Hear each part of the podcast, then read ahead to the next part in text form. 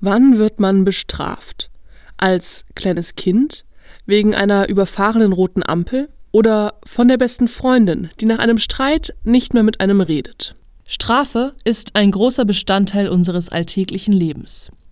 Ina Lukas studiert Kulturanthropologie europäischer Gesellschaften und gemeinsam mit anderen Studierenden hat sie zu verschiedenen Aspekten des Themas Strafe geforscht. Ich würde sagen, dass Strafe immer auf eine Normverletzung oder auf eine Werteverletzung folgt. Es ist nicht einfach ein Übel, was ich jemandem zufüge, sondern es ist immer eine Reaktion auf ein bestimmtes Verhalten. In ihren Forschungsprojekten beschäftigen sich die Studierenden dabei auch mit Situationen, an die man beim Thema Strafe nicht sofort denkt.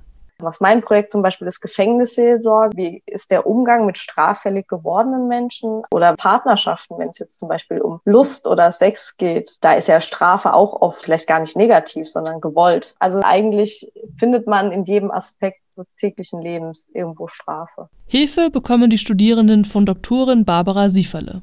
Sie unterstützt Ina Lukas und die anderen jungen Forschenden bei ihren Projekten. Also wir haben am Anfang erstmal viel gebrainstormt und dann hat jeder so ein bisschen seine Nische gefunden und man entscheidet sich dann, möchte ich mit sozialen Medien forschen, dann macht es natürlich Sinn, da viel auch online sich damit zu beschäftigen. Brauche ich ein Interview? Muss ich irgendwelche, in irgendwelche Archive gehen? Einfach ein sehr diverser Prozess. Durch dieses Projekt konnten die Studierenden auf der einen Seite lernen, selbstständig zu forschen.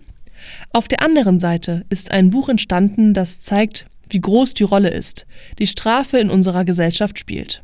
Mehr Informationen zum Projekt und dem entstandenen Buch gibt es auf der Website des Instituts für Kulturanthropologie und Europäische Ethnologie der Universität Freiburg. Lilly Meller, Universität Freiburg